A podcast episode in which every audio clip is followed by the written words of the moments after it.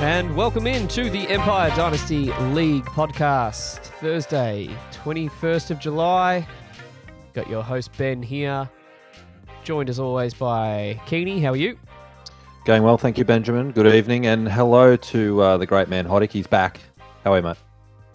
Very good, boys. Thank you for accommodating the work schedule this week in Sydney. It's not the usual Tuesday night time slot, but it will do. I love that you brought that up because I reckon for the first time ever last week we said regular Tuesday nights coming, and then the next week we roll out a Thursday. We adapt. That's how we that's how we roll here uh, on the pod.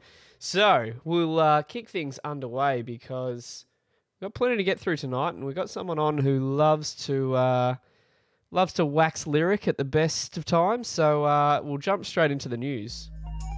Every newsman in this city's laughing at us. And I don't like it. And I'll tell you what I didn't like last week, boys, was being silenced on the pod for 30 minutes because of that guest we had. What do you what did you think of that? Other than his stand-up routine, he he talks at us a lot. I think that's just in general, but there wasn't a lot of uh, you know, camaraderie amongst the four of us. Let's hope tonight's guest is a little bit more accommodating. Absolutely, and uh, and to accommodate that, let's let's get your form up early in the pod. Hod, kick us off with the news. Oh, straight off the bat. All right. Uh, Kyle Rudolph to Tampa Bay. Now, this is not only NFL news, there's some sleeper app news, some Hmm. EDL news, because speaking of Papa, he may have put a little little bit of juice into the chat this morning and got people up and about with Kyle Rudolph to Tampa on a one year deal. And sure enough, who popped up, boys? Splashing cash. He's a master. Nay. It was none other than the Stallion. Jim has popped in with how much? Twelve buckaroonies, And any other bidders? zero point zero. He's Oh, very well played, Papa. Love he's, it. he's, Um, the, he's the oldest uh, squad in Dynasty at the moment, so you just thought uh, he's Why really not? turned it Pepper Springs here. He's added a 33 year old tight end uh, to go with his other three 30 year old tight ends. So uh, uh, definitely a need for Jimmer. Yep. Absolutely. And I know you boys are really running with the age thing on this uh, season launch as we get through. So Jim's just gone bang. Um, speaking of Jim, Jimmy G and the 49ers open to trade. I think we knew this was uh, coming given the uh, hype around the young Sir Lancelot. But uh, Jimmy G, where do we feel he might go to, boys? Are there any good suitors here? Uh, he's an interesting player, isn't he? I think he's a little bit in between. Is he? Is he the QB that can take you over the edge? We, I think, we all agree he's a capable starter, but do teams think he's the one that can get them to the promised land? And um, is it? Are they better served taking a rookie on a rookie deal versus spending money on Jimmy G? Um, so that's the big question. I think. I think the obvious team at the minute is Seattle. Um, because they really don't really they don't really have anyone of note there. They got Drew Lock and uh, who else they got? Geno Smith, Geno. Manny's boy, or or is it a team like the Detroit Lions who think Jimmy G's the long longer term answer? They've got a lot of lot of other pieces in place, um, or is it someone else? Um, I'm not too sure. I think Seattle's the obvious one at this stage. Yeah, I think Seattle's obviously they're one of the few teams that just have a glaring need at QB or haven't addressed or done anything about it. Um, but also I don't think that they're the type of team that really care enough to shore that position up at this point. Um, I'll go a bit um, of a different type of landing spot. I'm going to go the Browns and just say that you know clearly they got rid of Baker. There's all the shit hanging over the head, which I'm, Hod will get to in a second with Deshaun. Why not just go? you know, if it is half or more than half of the season, let's just bank some wins and get a game manager in that can fit their scheme. Yeah, it's not a not a bad shout because there were rumors today or over the last few days. I think that Cam Newton is is another one that the Browns might be looking at just to just to sort of fill the void for for the likely suspension that Deshaun's going to get. Not Is sure. still on But it's your list, interest- Todd? Sorry? Nah, Is he he's still on on the your list? waivers. No, no, no, no. Cam Cam uh, left the Dingers a while ago, but that might be just a little bit of a smokescreen like Papa today. Just Cam Newton's fluffing around, so someone better get in for Jimmy G. I don't know that that's really got some merit, but it's a good. I really like that uh, this, uh, choice there, Ben, uh, because we know Jacoby Brissett's had his chances. He hasn't really taken it, and the Browns are definitely a contender. So getting Jimmy G in there for eight games, oh, might have just might have just dropped a tidbit for the next one, but uh, I, I, think that's quite a quite a good option for the Browns. And speaking of Deshaun, uh, they have there's a little bit of an update there. They've settled all all cases, and what's come out of that is they're expecting an eight eight week suspension. And I just saw before they if if it is a full year, Deshaun will be suing the NFL. So I'm sure they'll reach some sort of settlement, and eight weeks is looking pretty likely, which doesn't really help me, boys. It sort of leaves me right in the middle. Not that uh not that I think I'll be up the pointy end, but it would have been nice to get a little bit less or the full whack. What are your thoughts on that last point for to round out the news? I I thought you liked being in the middle, from what I've heard. Oh, yeah, tell, tell me more about that. Bondi was, uh, oh boy. Hey, um, question without notice, Ben. Just going back to Jimmy G. Yep. It seemed like the New York Giants, your beloved New York Giants. Yeah. How would you feel if if they went after someone like him? Oh, I wouldn't hate it. I, I actually thought about them as a team, but I kind of just figured that with everything that they've done, uh, it screams of them just saying, give Daniel Jones every possible chance this year, see what he can do. So I don't know if getting Jimmy G in helps them prove that point. It probably just puts more pressure on them to go, maybe let's just bench him and then you don't know what you've got. So yeah, I, I did think I, I'd love him. I reckon he would be the kind of bloke that you don't need anything too fancy there. They're trying to build a running game, you know, good defense, that sort of stuff. So yeah. You've always loved the Jimmy G spot, Benny, but that rounds out the news this week, fellas. Who are we getting on? All right, well, let's get to it. We've uh, we've had many uh, guests on so far, and each have brought their own flair to the pod. So why not get another bloke who's just going to add his own stamp to it? So uh, I'll kick it off with a song that sums up uh, this bloke and the team and where they're at. Say something, I'm giving up on you.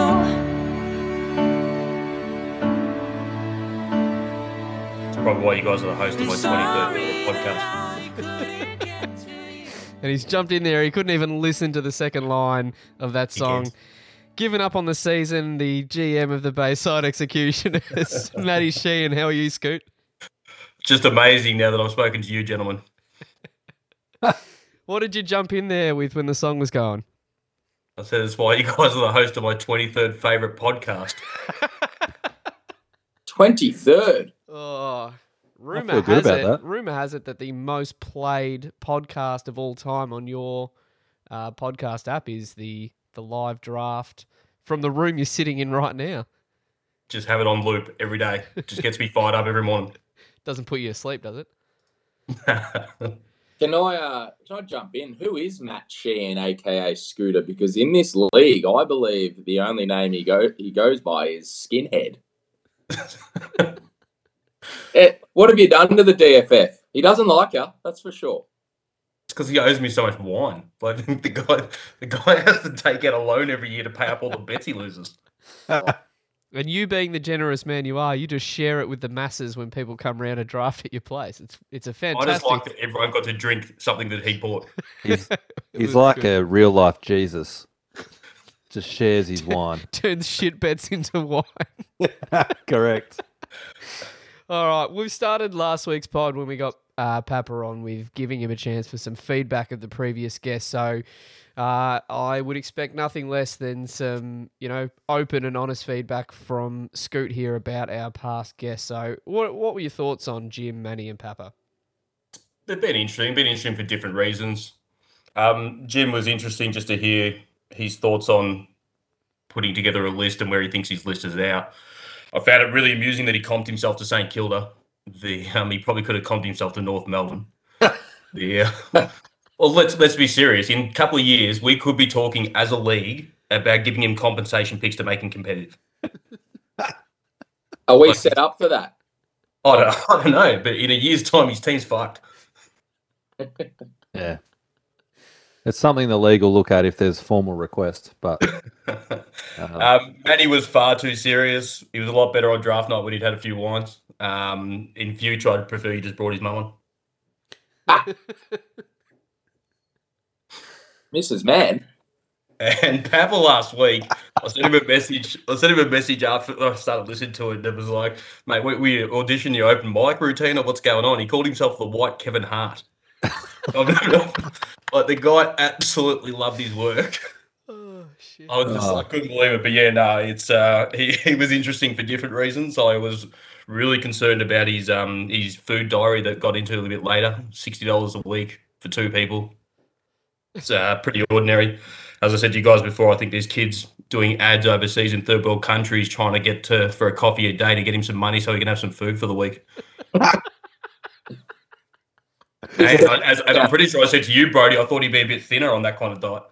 Yeah. well, This sounds awfully similar to a stand-up routine we've heard. The, yeah, big- the biggest difference is one bloke was was feverishly reading off a screen, and Scoot's just talking off the top of his head. It's brilliant. Improv.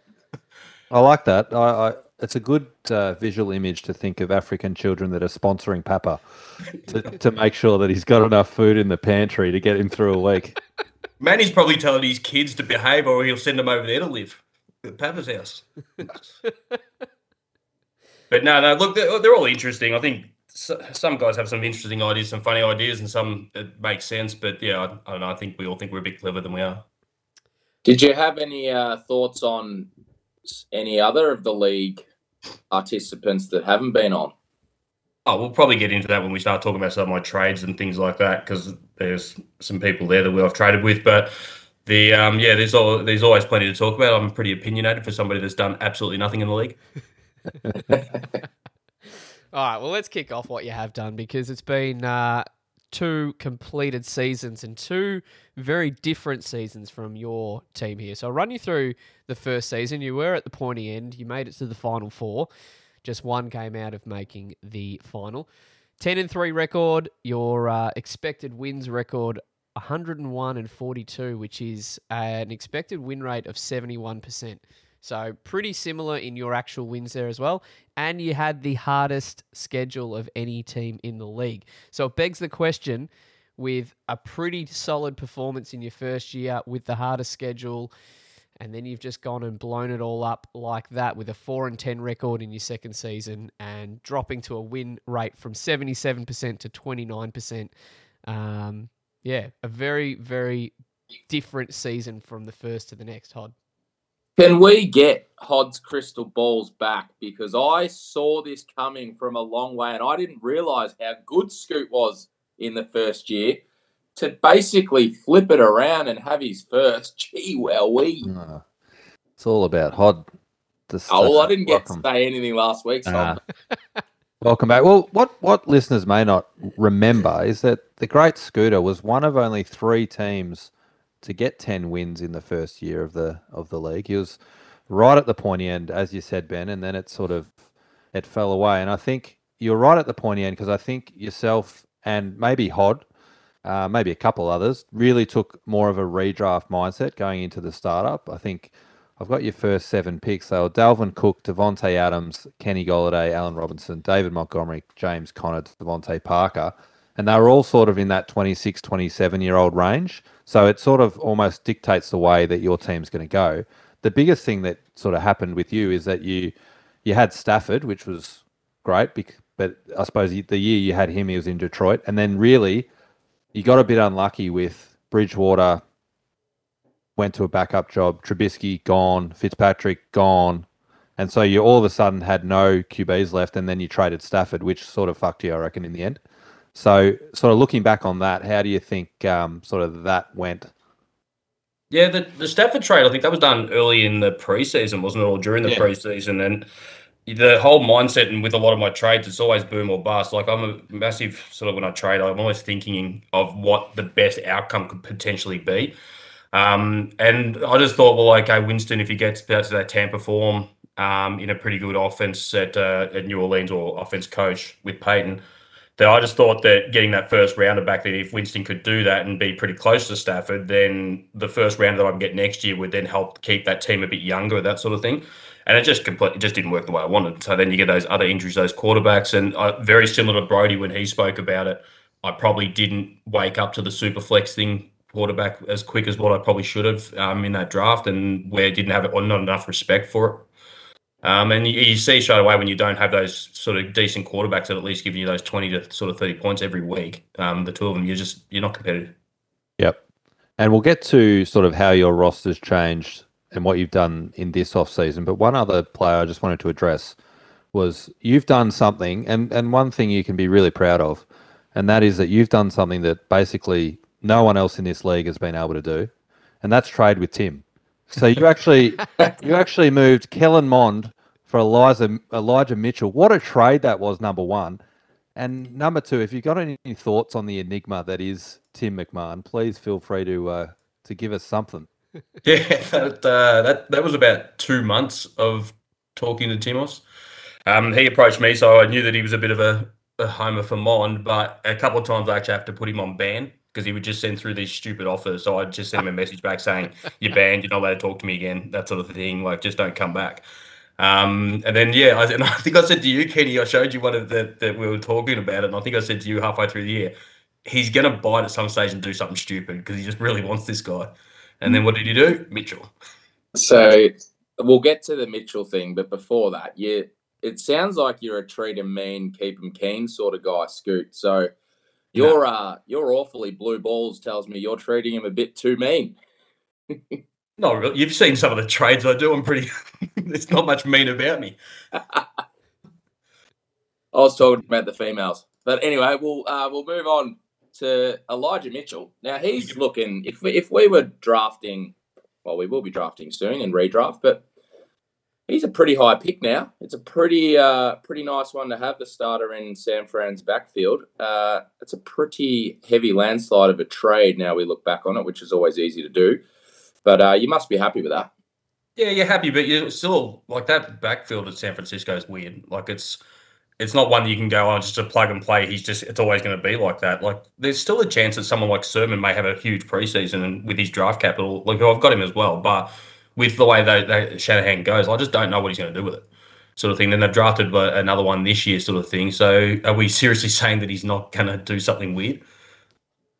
Yeah, Jeff Wilson. Jeff Wilson. uh, there's every yeah, there's every chance of that. I just think you've sort of ruined it for all of us because it was the first trade he ever did, and he hasn't done one since. And he probably, he probably never will Scared after off. that. Absolute obliteration that one. But I reckon, um, Ben, what do you reckon? We go through sort of what he's done this year in terms of your transition from probably where your list is at. I know you. I for the listeners at home, I think Scoot's a little bit more bullish on his list than than what maybe others in his division are. Certainly, Manny wasn't too thrilled with yours, but um, we'll go through. Ben, do you want to go through sort of what he's done in the off season? Yeah, so plenty of uh, outs in terms of players and ins in terms of draft picks. Uh, so Garrett Wilson, big in there. Um, we've spoken about him a few times already on the pod and the, the trades that he's been involved in already. Um, you've got Jake's 23 first in, you've got a 24 third, a second, and a third from 25. So you're building for that draft there and adding to there.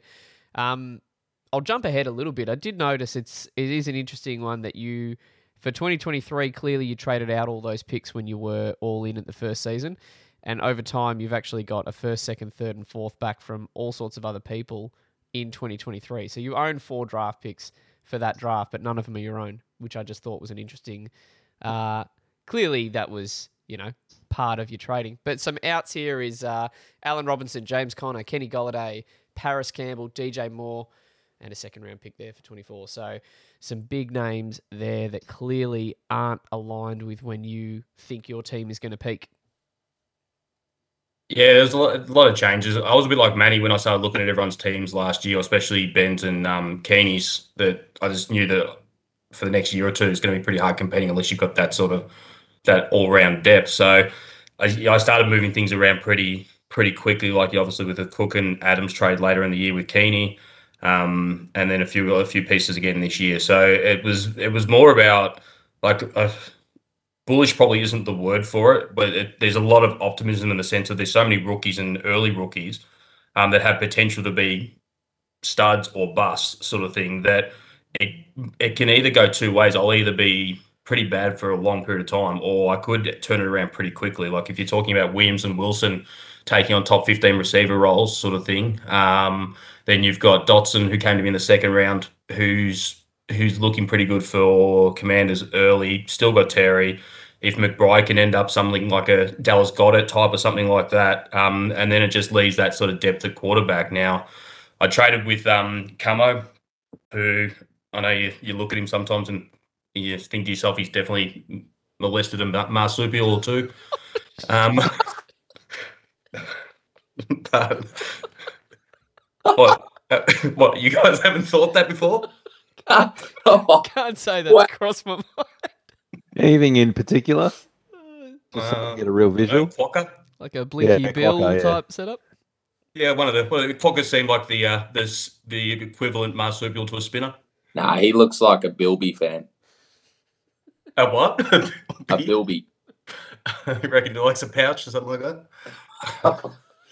Anyway, get on. anyway, no, no, but he's he was always pretty good to have a chat with because he's always open to to conversation. And when you you look at some of the guys in the league, there's only a sort of handful of guys that are really keen to trade all the time or listen to offers and that sort of thing. It's probably why Keeney gets a lot of the players he does is because he's one of the few people that actually asks sort of thing. So, um, the with with Camo, it was more about I knew one of the areas I was really bad in was quarterback, with um, Winston being my only one there. Um, that I thought if I could just get a first rounder next year and maybe jag a, a, one of the quarterbacks sort of thing and get lucky. Um, I figured that Ben would win the division, or is the better chance to win the division, which means then Jake has to get through on either points or or um, sort of wins. That if it can be a top six pick somehow, sort of thing, then there's a chance to get one of the quarterbacks that might help turn it around a bit quicker. So yeah, that that's it's been just more about sort of positioning myself. I, I probably won't have the depth that other teams have, but just position myself with some key players. If if like Cook turns into something half decent, like a, even a Kareem Hunt type, that sort of thing. But you're talking five or six players that could end up being the next Jalen Reagor's, that sort of type, or they could end up being the next superstars. I just it's it's going to be a real sort of interesting watch. Absolutely. I love that you touched on that there as well because I think that is the best comparison for rookie players that you had Jalen Reagor and Justin Jefferson side by side in the NFL draft, both drafted with the same intention for their team and very different fantasy trajectories in a very short amount of time as well. Yeah, correct. And you- you've got each draft has those receivers that, that sort of come through, like you like last year. Waddles and Smith look really good, sort of thing. And so you just sort of of those sort of picks. And the way I looked at it too was I'm not expecting much. Like even someone like Mechie, like Cook has to leave at some stage at Houston, and Cook's been a top 15 to 20 receiver for the last what five years or whatever it is. So. Um, hopefully, Metchie can pick up some of those things. Probably not this year. I'm not expecting much out of Metchie and Williams this year. You would think with their ACs, even when they come back, the ACLs that they probably won't be that great until the following year anyway. But the potential for for those two is there. Um, to see the the Wilson one, I was more interested in. I'm probably not a fan of Zach Wilson, but knowing that the Jets aren't completely adverse to getting rid of a quarterback, sort of thing, like Darnold only lasted what two or three years. Um, the then I'm sort of looking at that going, well, he was the top rated uh, receiver in a lot of people's rankings, and then he drops just based on where he got drafted, sort of thing. I just picked up on something there, Scoot. Now, given you've already detailed that you're a fan of Manny's mum, I would have thought you'd be a fan of Zach Wilson, given his preference. The uh, look, he's an inspiration to us younger people. Um, Oh, you're putting yourself in a category there. let's let's not uh, let's not kid around with the fact that if we were all in his situation, we all would have put away a mum or two or ten. Did you say a mum or two or marsupial? I couldn't quite make those two. Blood. But uh, just getting us back online here, gents. You are right in terms of. I look at sort of your wide receiver group. If all you need is if Garrett Wilson or Jameson Williams can be studs at, in this league, all of a sudden your team takes a completely different complexion in terms of sort of how it looks. And all of a sudden you go, gee, okay, so you got Terry, you got Wilson, you got Williams, three really nice wide receiver starters. A lot of ifs in that. Um, but um, yeah, I, I can see what you're saying in terms of there's some optimism there for your team to be, or maybe not in the mix this year, but certainly this time next year, um, in the conversation for playoffs. Yeah, and there's potential for him to score a little bit better than people think too. Like Dillon could end up with a bigger role. I uh, would like to see, see see him get a bigger role.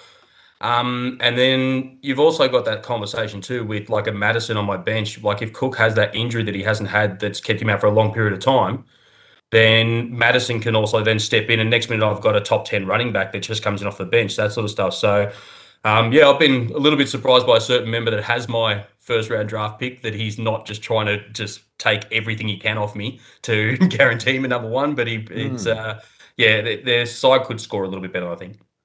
Well, we're sort of um, obviously Scoot can't see this, but we're jumping a bit ahead and all over the place here because I ha- I did have some questions for your positional groups, and you've just touched on one there with Mattison. Now he is still one of the best handcuffs, if not the best, in all of fantasy football, and you just touched on that injury. I just want to pose this one to you, Keeney, as well. Was he ever part of the Cook trade discussion?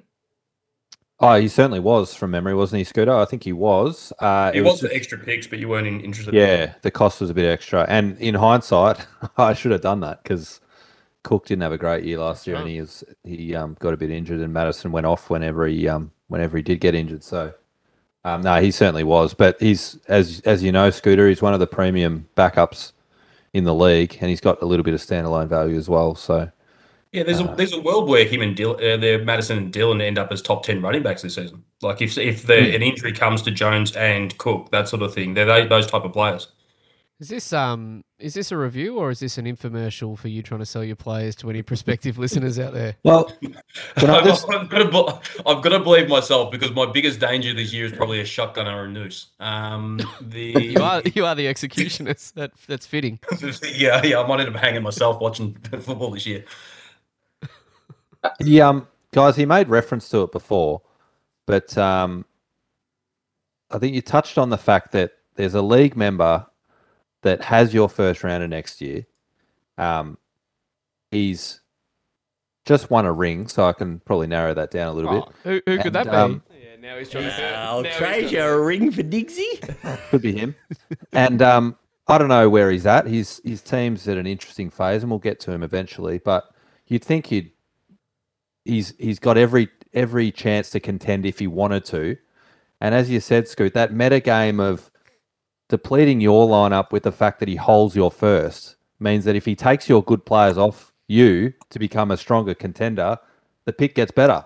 It seems like a match made in heaven, but from what I'm hearing, Scooter, he doesn't want to entertain that. Can you talk us through sort of any dealings you've had with the the current champ of this league?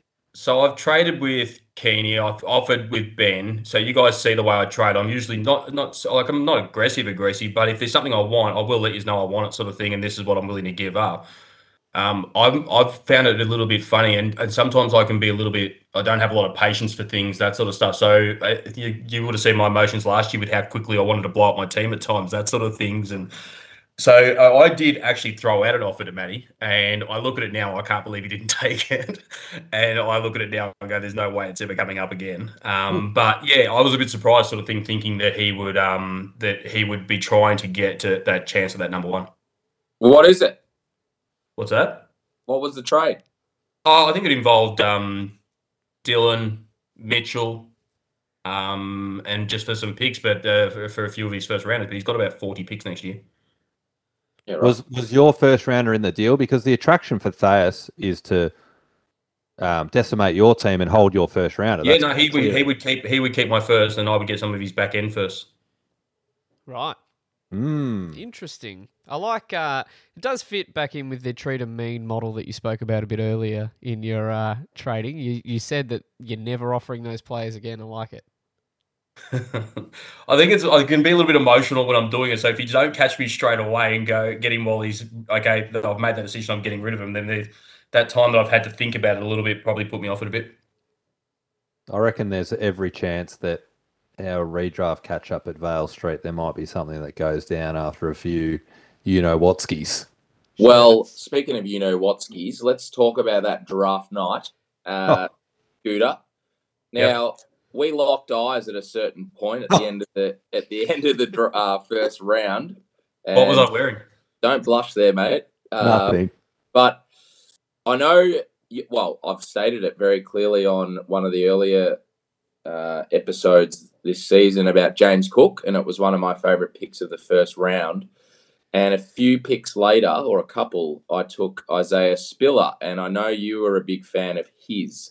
So just touch on those two players because I'm obviously a big fan of James Cook this year. This is a little butter up. Yeah, fucking circle, circle jerk session going on here.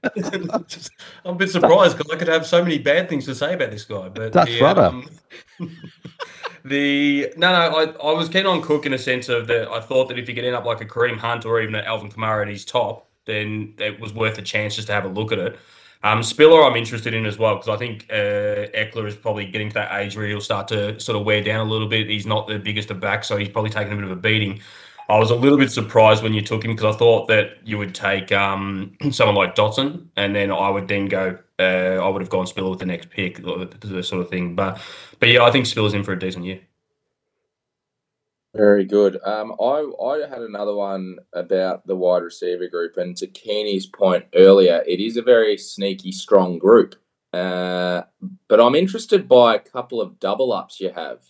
You've got the one and two from the Commanders with McLaurin and Dotson, but then you also got the newly acquired DeVante Parker and Jakobi Meyers from the Pats.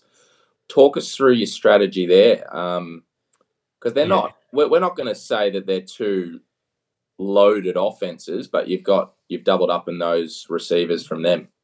Yeah, not by sort of choice. The um, I was hoping Terry would um, with some of the contracts that were forcing receivers to leave. I was hoping he would leave as well. The um, that was the thought process with drafting Dotson that Terry would leave into another team. the and then obviously the Parker one was traded to Patriots sort of thing where I already had Jakobi, but I don't see much. Sort of, I don't. I think Jakobi still be that possession guy, that sort of yeah, that five and ten yard guy, and and Parker will still do stuff for. And even um, even someone like Terrace Marshall's had an okay off season in terms of his value. I think it's if if nothing else, it's probably maintained value with um, you know potentially Baker taking over um, and second year bump often can happen. Who knows? Um, so I agree with you, Hod. There's there's a bit to like about his receiver room, and and for mine, there's a little bit there's a bit to like about the way you drafted and your whole draft night. I actually liked quite a few of the players you drafted, and reality is we have no idea how they're going to Yeah. go. We, we we at this stage you you like some of the same names that, that I liked, but um, I think in I think we were totality, talking the same same way last year about um, Sermon Yeah. and Marshall. Yeah, that's right. And look what happened. But you, you're due. Well, we know Terrace Marshall's a superstar because Scoot offloaded DJ Moore, so he must think that he's done. And here comes Marshall, and Papa would agree. Yeah. Are you waiting for a soundbite there, or just Yeah, Ben left me high and dry there. I think Which one will we miss? small hands. Small What are you hands. What are you going with? Yeah, he hasn't got small hands, does he? Anything. He just hates him. Um, I think No, go. Uh, I, I just I agree with what I was saying there. That you've had a very vocal DJ Moore hater in the league. He was part of a very big trade, arguably, I would say the biggest trade in this league when it went down with uh, Adams and Cook in there. So was it part of a strategy that you weren't sold on DJ Moore, or that it was more just you saw him similar to someone like Terry, and you just thought it's better to split the tens, as Manny would say, for Jim. no, it was more to do like even the Adams and, and Cook one was they were getting uh, in that age range that it started to worry me. I'm sort of when I'm trading, I'm like I said, I'm more trading about what I think it's going to look like in the future or the hope, not and not so much what's going on now, what happened last year. So that can reflect sometimes what I offer. Like even I know you guys mentioned the second rounder that I offered with um, Connor and Robbo. That was probably more a reflection of what I thought of Wilson's potential and what I thought of Robinson and Connor in my plans, that sort of stuff. Like it was more to do with that um, and what I could get out of it there. But the when I got in Moore and Terry was the hope that they would both end up with better quarterbacks. Mm. Like the because I thought that the the jump that they could take if they both got those quarterbacks that could be sort of huge sort of thing, and it just never happened. So then obviously it doesn't work. So then I get rid of Moore, all of a sudden Baker's at Carolina, which which I think uh, Papa said to me on the weekend must have been uh, a bit annoying for me. But yeah, it is what it is. And you, so you ended up getting a first and a second for DJ Moore. You know, probably twelve months on from that trade. The first being Jake's. Now, what are your thoughts on on where that may land? Is was that part of the appeal of the deal because you're not a huge fan of Jake's roster, or or what? Talk No, more to do with Ben because Ben's team's strong, sort of thing, and Ben's team has that potential to really run away with the division. So if it's not going to take much, a, a, bad loss here or there for Jake, if he's going to lose two to Ben, sort of thing, and the um, lottery. or he's not going to get banned, then he doesn't make the the, the potentially the playoffs, that sort of stuff. So um, it was more to do with that, and then obviously with the more trade was like I knew I had to get rid of someone that would get me a first back, but there wasn't a lot of people with first rounders next year. Like if you're taking out the, like how many first rounders does Matty have next year? Is about six or seven. Six, yeah. So you're taking out six picks there, and he wasn't interested in trading, or he, or he said to me he wasn't, and then sends me a message afterwards going, "Oh, I probably should have traded for DJ Moore," sort of thing. Um, and then you've got the other guys that do trade didn't have the picks apart from Como, so you sort of handcuffed a little bit about where you could go to get it. Yeah, it is an interesting one. Like a few years in now, how I think everyone when we started this whole thing just thought, oh well, if if I draft a player and if I'm not liking where my team's going, I'll just blow it up or I'll just trade them or. But now the way that like teams are positioning themselves, draft picks are sort of accumulating on certain lists. It does limit who you can even interact with when it comes to a trade because what you might want to get rid of might only appeal to two or three other people in the league and they might not have what you want. So we're only what in our third year of this, and it already I find it interesting just to look for potential trade partners, and there's not a lot for some or most interactions. It's funny. I was listening to a podcast. I can't remember which one it was the other other month. They actually mentioned in their their league, their home league, that they had ten seasons of this when they first started Dynasty, where teams were just being blown up, and then they'd be a super team. And they said that of those ten seasons, I think only one super team won it. Yeah, Um, but they were saying that it went for about 10 years before everyone got sick of doing that and then they, they started to level out and they realized it wasn't the way to go. But it was interesting hearing them say they went through something similar that we're doing. mm, So with that in mind, I think we've talked about some optimism and, and if the if the cards fall the right way for you this year, um, you know, there's a chance that your team could be a lot better than what it sort of currently looks on paper. Quote. Um, so with that said, you've got a few players of interest to contenders. Someone like a Montgomery, and Elijah Mitchell, a Terry McLaurin, certainly. Those three in particular, I think, are, are interesting pieces for contenders. So where do you sit with sort of moving them or just holding and seeing what happens? And then you've got some picks of your own that you could, you know, transform this team pretty quickly. Or are you looking to sort of blow it up completely and, and go to the draft again uh, next year? What's sort of the plan at this stage? Yeah, I'm not too sure. It's um at the moment I'm, I'm sort of pretty content. I want I now want to see what actually happens during the year and and see because I think some of these guys their value is going to go up a little bit now um once the season actually kicks in. Um, so I'm, I'm probably interested to see how that goes. I think Mon- Monty's probably one that'll that will get a lot of interest because of the fact that he'll have a fair role, that sort of stuff. Um, so and he's probably in that age bracket that's not going to help me in a year's time, that sort of thing, two years time, um, when I am trying to get better. But yeah, it's it's an interesting conversation. You know me though, I'm always open to anything like conversation, that sort of stuff. It's and I'll always say yeah or no. Yes. It's a nay. Gets a lot of nays by the sounds of it. Um, QBs, obviously, we spoke about you. You said in the startup, probably a position that maybe you overlooked with the Superflex. Uh, is still in terms of your QB room. I mean, you went and got Desmond Ridder in the rookie draft this year, which is a nice little upside play. He's given the keys to that offense. It's a little bit of and and some weapons around him. Let's see how he pans out, type thing. Are you thinking of riding out the likes of him and a Jameis and just seeing where it takes you, see if their values increase and then maybe dictate from there, or are you looking to maybe make some shifts even during the season? Yeah, the quarterback room's a bit Mother Hubbard. Um, the I, I I don't look at Winston as my QB one. Like he's he he'll be the two sort of thing. So, like like there's a lot of hope going towards Jake's pick ending up something that I can pick up that's half decent sort of thing that ends up being that one. Um, and then if Ridder can come in and take over that second role sort of thing and add that sort of that second uh, Q- QB gives me at least um, half a chance to score. Right. So you've just talked down the value of uh, Jameis if you wanted to trade him there. So that's that's an interesting strategy. I'm, look, I'm, yeah, well, I traded for him. I was bullish then. I don't. It's just whether they let him go. Like I, I, I thought he looked all right at times last year, and then he had no receivers, that sort of thing. When you look at who they brought in to help him this year, like if if he can't um, score points with this sort of offense, then he probably can't score points ever again. Yeah, it's interesting. he's sort of in a similar Daniel Jones type situation, isn't he? It's almost like a prove it year. If you can't get it done this year, it's very unlikely that we'll give you that trust again. Well, there's a world too. If Kamara gets say six weeks, sort of thing, where they're going to have to throw it. So, Yep. um, yeah. So early on, there's a chance he could score. Yeah, I was going to say, I wonder if they can get somewhere near that year he had it, his final year at Tampa Bay, where they had Evans and Godwin go off. And so Saints have got, if Thomas is healthy, Olave, Landry, they've got a few options there. Um, I don't know if the 30 TD, 30 interceptions what we're after here, but um, it didn't matter for fantasy, mate, because he, he was QB5, even though Yeah, he threw and- 30 picks. I think he has gotten a little bit wiser from that with his um, time on that sideline watching that sort of thing because like he wasn't too bad last year. Like he threw a couple Yeah. of weak ones, but He yeah, could it certainly wasn't as bad. He could see because he had surgery on his eyes. That's it. Um, yeah, yeah. Jameis is a an interesting fantasy player in dynasty and redraft this year. I reckon he's um he's got a wide range of outcomes. So Yeah. not not necessarily a bad sort of player for a team in your position to hold. Yeah, he's like I said, he's he's still an interesting sort of conversation piece, and he's still someone that could end up being a really good number two or number uh, sort of thing. And then the, if I can get that other quarterback into the whether I trade him in or draft him in, um, then it could end up being a couple of decent pieces.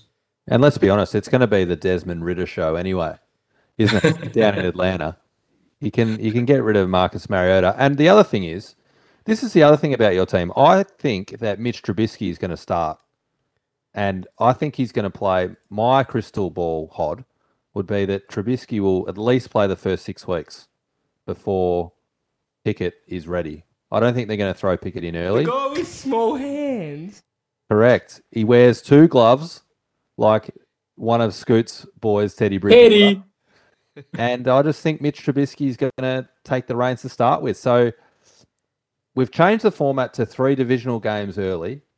He's going to have his QBs up and up and about. He might be a dangerous opponent early, Benjamin. Could very well be. I don't hate that prediction there. Maybe six weeks might be a stretch, but definitely the first month he's going to get a solid look in, you would think, while they try and bring that uh, guy with small hands on. Um, we've we've given a lot of love and look into those three positions there, but Hod, why don't you run us through Scoot's tight end room here? And uh, one thing that caught my eye is just how many tight ends you have It's- on your list. It's ridiculous. It's not Gym tight. territory. It's a lot of tight ends and a couple of nice little names here. Trey McBride, obviously Hmm. the leader of the pack. Uh, Another stack, Hod. Another little double up. another stack. Why, Zach Ertz. why can't I think? Oh, the double up. Sorry, I thought you meant a stack with the quarterback. Ah, sorry. Yes, two two of the Cardinals there, which is it's Zach Ertz was sneaky good last year. Um, but yeah, pretty exciting with McBride. Uh, Brevin Jordan, also another exciting one. Um, just to keep a little eye on there. Jalen Wydermyer. Not sure how he's going to go or how to say his name, but I, I was intrigued by this little pickup a while ago. Scoot, talk us through Foster Moreau from the uh, Vegas side. What are they called? The Raiders. Raiders. Oh, it was more just I had spots open. He's the backup to Waller, sort of thing. And he wasn't when he did, when Waller was injured last year. He, he didn't look that bad. So Yeah. I just saw him sitting there and thought, why not? The um, Wydermyer is actually like the Golladay and Parris Campbell moving them on was to do because I wanted to bring him in and have a look at him, have a look to see what he did. The um, he was a five star recruit out of high school that just tested poorly, sort of thing. So you sort of look at it and go, well, did he test poorly because he wasn't prepped for the the combine because he got lazy because he got complacent that sort of stuff goes to the Bills where maybe he turns it on professionally and it, and it changes the whole scenario. So you, you wanted to bring him in, have a look. How, how did he look in the mounting yard there? Was the coat just nice and healthy, or He was a bit colty. Um, You got a double double up. Yeah. oh no, not another. yeah, one. because Yeah, you've got Dawson uh, Knox. Knox as well. Jeez, actually, Dawson Knox, another little nice. This Yeah, room, what's- this so room's what's that? loaded. That's- Yeah, it's That's Terry Dotson. That's that's about four, isn't it? sneaky nice, isn't it? Hayden Hurst, where's he playing now? Is this- Bengals. Oh, Bengals. Yeah, he's, he's the number one instead of CJ Uzomah. The Bengali. That is a very nice little tight end room there. Um, Uh, Hod Hod loves the tight end, Ben. He Oh, he- got he so does. excited when he sees all these names. He's like, shit, they're actually pretty good. He gushes. I But like this the- is this I is like the the- funny part about fantasy. A year ago, my tight ends were an absolute joke, and it's not dissimilar to that group. Yeah, It doesn't take much, So- does it? It's a it's a pretty tight knit group to uh to crack into the top Well- twelve for. Well, that's well. I think that the top sort of three and four are, are so so strong that any of those group could jump into the fifth position this year, and we it wouldn't, wouldn't Oh. surprise. Scoot's nailed it here. We're always look. All of us are looking to crack a tight end from time to time. So we'll round that out there, Scoot. That's um, that's a nice after- little healthy room. You've, you've got my attention here. especially after six tequila shots. Struth. um, yeah, that that'll do me, boys. I don't see any more pink highlighter. hot, hot over and out already. Why is, why is he rocking backwards and forwards like he's got autism? You genuinely got him up and about at your tight end room. I've never seen the guy more animated on the uh, video here. Oh, you you think Camo's got trigger fingers? You wait till I get on the blower right now, Scoot. Gee whiz. All right, we'll quickly jump to your draft picks here. And uh, like I mentioned before, you hold a draft pick for the entire 23 draft in each round, none of them your own. So you'll be uh, watching to see in, in with interest how Jake, Manny, and Keeney go there. I mean, Keeney's. Is And purposely trying to fuck up Matty Max with mine. Yep.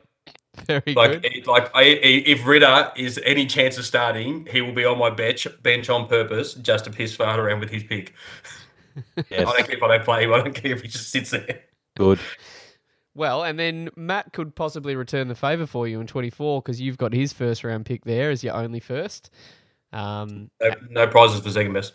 And then uh, and 25 is you've got every pick and you've added a second and third on top of that. So uh, um, clearly sounds from what you've mentioned here in your list so far, you're, you're looking to add to those giraffe picks and not just sort of settle there for now. Yeah, I'll probably try and add a few things, and and depends if those players do turn out to be better than what, or more more ceiling than floor. Those rookies, then yeah, okay, then you start to move a little bit quicker to surrounding them with some with some more talent, using those picks to bring something in. Um, I'm be, I don't want to be one of those guys that's got players just sitting there for two or three years in sort of those early days, and you you just no use having him just sitting there doing nothing, that sort of thing. You might as well try and bring the players in to help him, so at least be competitive. You're referring to anyone in particular there when you make Oh, that the guy that uh, was uh, talking his way around in circles and figure eights and coming back to different things, and yeah, he was he was a bit confusing to listen to. I thought you might have been referring to. Thought To that- what? Oh, did you not go DFF? Was the uh, sound grab there? Look, we can talk about the DFF if you want. Um, the, uh, that conversation he had with where he was seriously trying to explain to you, Ben, that Brody Brody might trade back up for that pick that he'd already traded back was Ah, some of the most idiotic stuff I've ever heard. Like I've always sort of thought that he was a danger to himself, but I'm now actually starting to get concerned he's a danger to humanity. It was a live look at that scene from Dodgeball where the commentator says it's a bold strategy. Let's see how it pays off. That I was watching that unfold live in front of me. if we were actually decent friends, we'd probably be looking at getting him in one of those service dogs, like to help him. the, uh, do they? I don't know. if they- make one for fantasy? Have they trained one up to fantasy to help him? Comes running in the room. You're about to fucking make a shocking trade. Nudge, nudges him on the arm. and the hmm. problem is, like, I reckon I can sense that that dog, the service animal, will end up needing a service animal to help him with their anxiety and just, just a vicious cycle. imagine, imagine if Tim got one. It'd be the best gig ever. It'd be fucking lazy dog. yeah, Nothing he to wouldn't do. shit. he'd just fucking sleep. Oh shit. I had actually had a question for you, Scoot, but you may have answered it. But I was going to ask you, what's what was your your favourite highlight from the great night at Vale Street, the rookie draft from about a month ago? Any anyone Probably- that springs to mind? Look, the whatevs conversation was really funny. The um, but the, probably the funniest was the next morning when I can hear Maddie throwing up in my bathroom. yeah, and then he comes down the hallway and he just stares at me. I'm like, "Are you right?" And he's like, "Yeah, I'm gonna go get a Slurpee." Like, "Alright," that's the sort of thing. So then he doesn't know where he is, and he just looks at me and goes, "Where's the closest 7-Eleven?" I said, "It's about 800 meters up that way." I didn't have the heart to tell him it was all uphill either. like it was just. That's, that's no, the go-to yeah. play for Thais normally.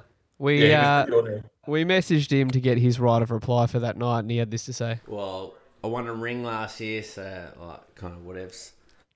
Bend the bed, Ben. All right. Keeney, run us through the average age. Uh, this is a stat we fucking love at the moment, Oh. don't we? The old average Oh, age. You've lumped me into this, but you love it. I, But, love, I uh, fucking love it. you do. What do you reckon, Scoot? Where were you in year one? Third oldest. Jesus. We already Nah, looked at you're this. fourth oldest, but good on you. What about year two? Oh, probably the third. Probably about the same. Yeah, third oldest, nailed it. What about now? Second, youngest. Second youngest. Mm. It's like he's done some research, Ben. I don't know. I He's don't like this. Or you guys could have said it the other week. He's, Oh yeah, he's clocked us.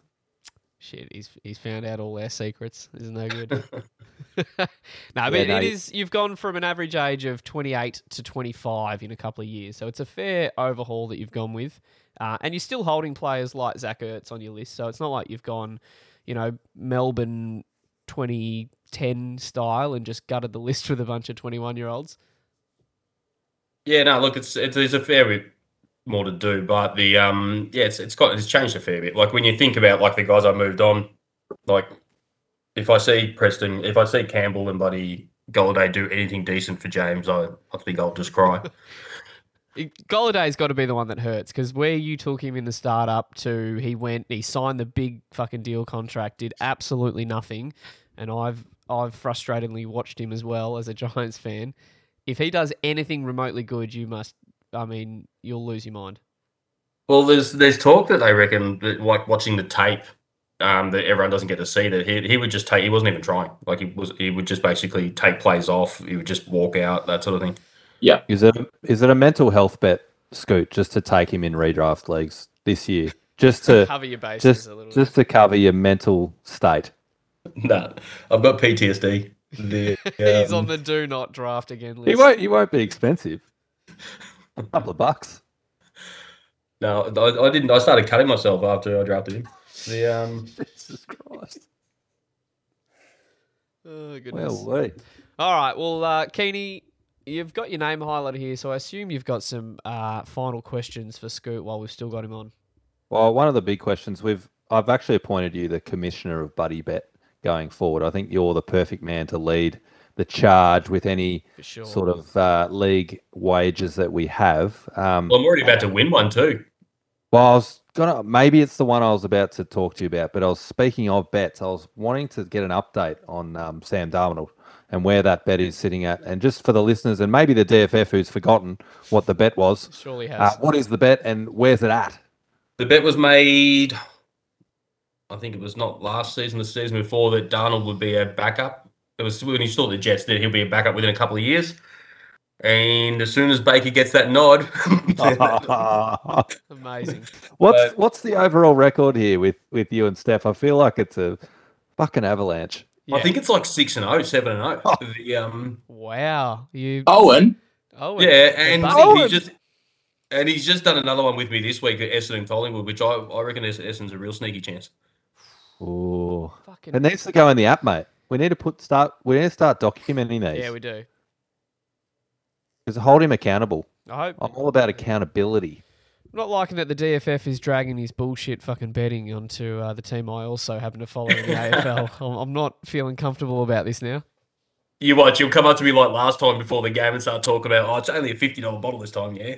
I uh, I also happened to ask Steph, um, you know, what his thoughts are about, you know, just the fact that it's pure nature when it comes to losing bets from you, and he had this to say. The flowers blossom in spring, Thais. Where's the next and forever. There it is. There we go. oh shit. Uh, all right. Well, uh, Keeney, should we jump to the uh, the next segment and, and Go get for it. Scoot's thoughts on it? Because it's been Go a for it. while since we've heard uh, this one, but there's been some rumblings here that we need to go with our old grapevine segment.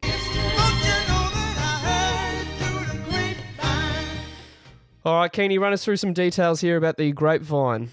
Yeah, um, I just want to be really careful here. I don't want to get into to too many specifics, but I'll tell you what, I will get into specifics of league members, and that is Camo. He is running rampant. The the trade ban is over, and there is rumours flying left, right, and centre that Camo is being an absolute pest and just trying to get any kind of deal he can done. It seems like they're all sideways. There's there's no one's winning in these deals, but Camo just likes a trade. Has Scoot, have, has he gone to you at all? He did come to me today. There you go. Look at that. Can I, before you go on to that, Scoot, is there any coincidence that Deshaun's rulings are coming out and the trigger fingers Cummins just jumps down Scoot's throat? Okay, let, let's let's be honest about this Deshaun nonsense. For the most part, I had a member say to me the other week, "Gee, Brody's been really quiet about this," and I was like, "Okay, I want you to have a real good hard think. Tomorrow, you open the paper up, and there's an article about Brody." And he's in the paper for a masseuse that's that he's asked to inappropriately touch, or while she was watching TV, he's come on the back of her head. And I said, "Are you surprised if it's Brody?" And he said, the answer is no, we're not. So there's a reason why he's got the shot. Oh, obviously, obviously you've taken Papa's sex pest uh, take way too literally. That is It's not, it's not a preposterous. take, it's a fact. Oh, gee, I wish. Anyway, where were we? Gra- grapevine. Hey, yeah, you'll probably have to edit some of that. How- out hey, be- so it's all let's do a in. quick quick straw poll. So Scoots, oh, we- we hadn't talked to Scoot about this, but he's already said Camo hit him up today. Ben, has he has he reached out to you at all? Yeah, I reckon about a week and a half ago. It's probably the last time. Last week I got a little DM slide action. What about you, Hod? Have you been left out? I've received nothing. He fucking hates you. Nah, he does on the surface. He lets you guys believe that, but there's a mutual respect between the two Sunny Weaver teams. Believe Maybe me. this addiction to trades keeps him away from the Quackers. Was uh was the trade today that he sent through? It's fresh. Was it was it juicy enough for you to consider or even entertain, or was it just outlandish? Nah, it was pretty ordinary. The um, he's, he was it was one of his, probably his worst offers he sent through. It was very Jake and Timos like. Oh Jesus, that's uh some hard With- words right there. He, he'll take offence to that. He loves his trading. It's a Um, real low bar. Uh, it fascinates me every time a trade comes through. It's the player that he's just acquired is still warm because that's how quickly he's ready to on trade them to the next bloke. He's passed on so many trade offers with a bloke he's just picked up within seemingly seconds. Uh, it's quite This- fascinating. Is this some intel on what type of trade he offered to you, Ben? Oh, I'm just saying in general. He's. Uh, Ah, I mean, have a look. He got rid of J.K. Dobbins and got him back in uh, pretty quickly of a when he did his knee injury last year. He had Baker Mayfield. I think he was in and out. He's had uh, Garrett Wilson in and out of his team this off season. He, he loves a he loves a bit of in and out action. Old Como. old slippery digits. All right. Well, you know what? Y- If you thought we were going to finish on a grapevine segment, you'd be sorely mistaken because what's fast becoming everyone's favorite segment to finish on, and that is the Ideas Man segment. If I get my soundboard ready to go. Mayor is an ideas man. All right, I got a situation. That's why Dad calls him the ideas man. All right, question. He has lots of ideas. So you're out in the wilderness, You are an ideas man. 100%. All right, as someone Scoot who has the uh, the pleasure of being in another league with old uh, Ideas Man, uh, are you excited to hear the latest idea that's going to come through from him? So the first one I thought was complete idiocy. Um, the second one last week, I sort of got what he was talking about, but it's look the reason he doesn't get drinks at the bar is because he's just not tall or good looking. Um, so like you don't see you don't see Brody and Timos always sitting in line not getting served. The um, so yeah, what's what's he going to come up with this week? Well, I like that you you mentioned. I, I reckon the first week was probably the biggest outlier because when we when we mentioned this to him, we just wanted his general thoughts, and I felt like he got a bit of stage fright the first week. He felt like it had to be this like great question that would elicit a, an amazing response, but he's just gone back to the well of last week, which what I, which is what I like for this week. So uh, prepare yourself. So here's an idea that's life changing for the world. All vehicles to have to be changed instead of the panels on the side, some cushy material, which is going to save a lot of accidents. Not accidents, sorry, a lot of lives in accidents. If that can't take place, then at least put some airbags within the panels, which is going to then save even more lives. Don't cars already have side airbags? you have it. Some material. Some sort of material, material. like an airbag that acts like an airbag. And if not, put curtain airbags, which I, I'm with you. I kind of think they do exist, the curtain airbags, but uh, I'm assuming he means curtain bags, airbags everywhere. You know, down near your feet, Yeah. behind your head, top of your head. I don't know. What what Well- do you what do you think? Having having been there he when he help. Well, having been there when he was just discussing this, I think he was going for more of like a bumper car feel, where whatever you whatever you hit, it's just you're good. You, you're surviving that. Um, I don't know if he's thought about sort of the aerodynamic sort of situation, the price of petrol, and how much more expensive your car would be to run, etc. But for me, he's just an Australian Carl Pilkington. This bloke, he's I just love unbelievable. The fact that he thinks every issue that he's got is is world changing. Hang on. No, no, no. Hang on. Stop right there, Kenny. Carl Pilkington is one of the best things that's happened to this world. Mayer doesn't even spit on his shoes. nah, you're probably right. That's probably a bit extreme. But the other the other spin off to this, and I don't want to step on his on his ideas, but he was saying that he cannot believe that it's 2022 and there's no cars in this in the air. There's there's a lot of wasted space mm. above us that can be used for transport, and he doesn't understand why cars aren't flying yet. It's a fair point. It is a fair point. He's, a- Well, He's an ideas man. He, he sure is. he's, an, he's an ideas man. no, he is. I- I'm really shocked that the sleeping duck pillow manufacturer haven't come out with a car yet because that's where he was going with it, with the stupid panels. But the more I listen to this knob, is he really should have been one of those nuffies from the footy show back in the day that Sam Newman had the pleasure of meeting in the streets. Street talk. Street talk. That's exactly right. Name, rename this segment something to do with street talk for this Nimrod. Are you suggesting that whenever there's like some sort of media thing, they've always got that idiot that comes up and talks to the reporter? Yeah, yeah. You know the ones that will all be on Yeah. TV. that could be a full time job for him.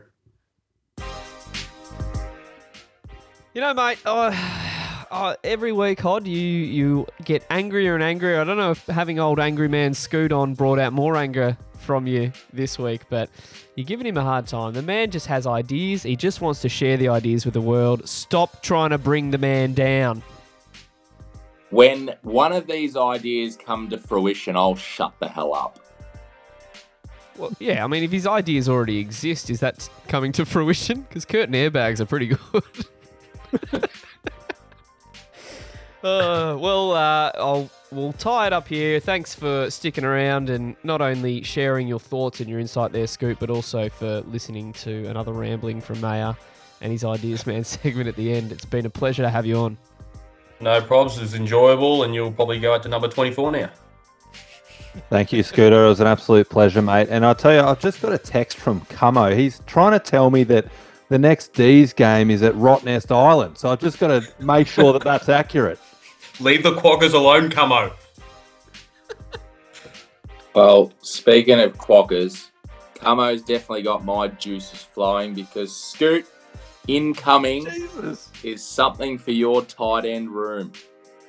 You, here's your grapevine, boys, but it was great to have you on. All class he is, boys. He knows his shit. He's measured, he's calculated, he's got a plan, and it was good to have him on. Podcast over and out.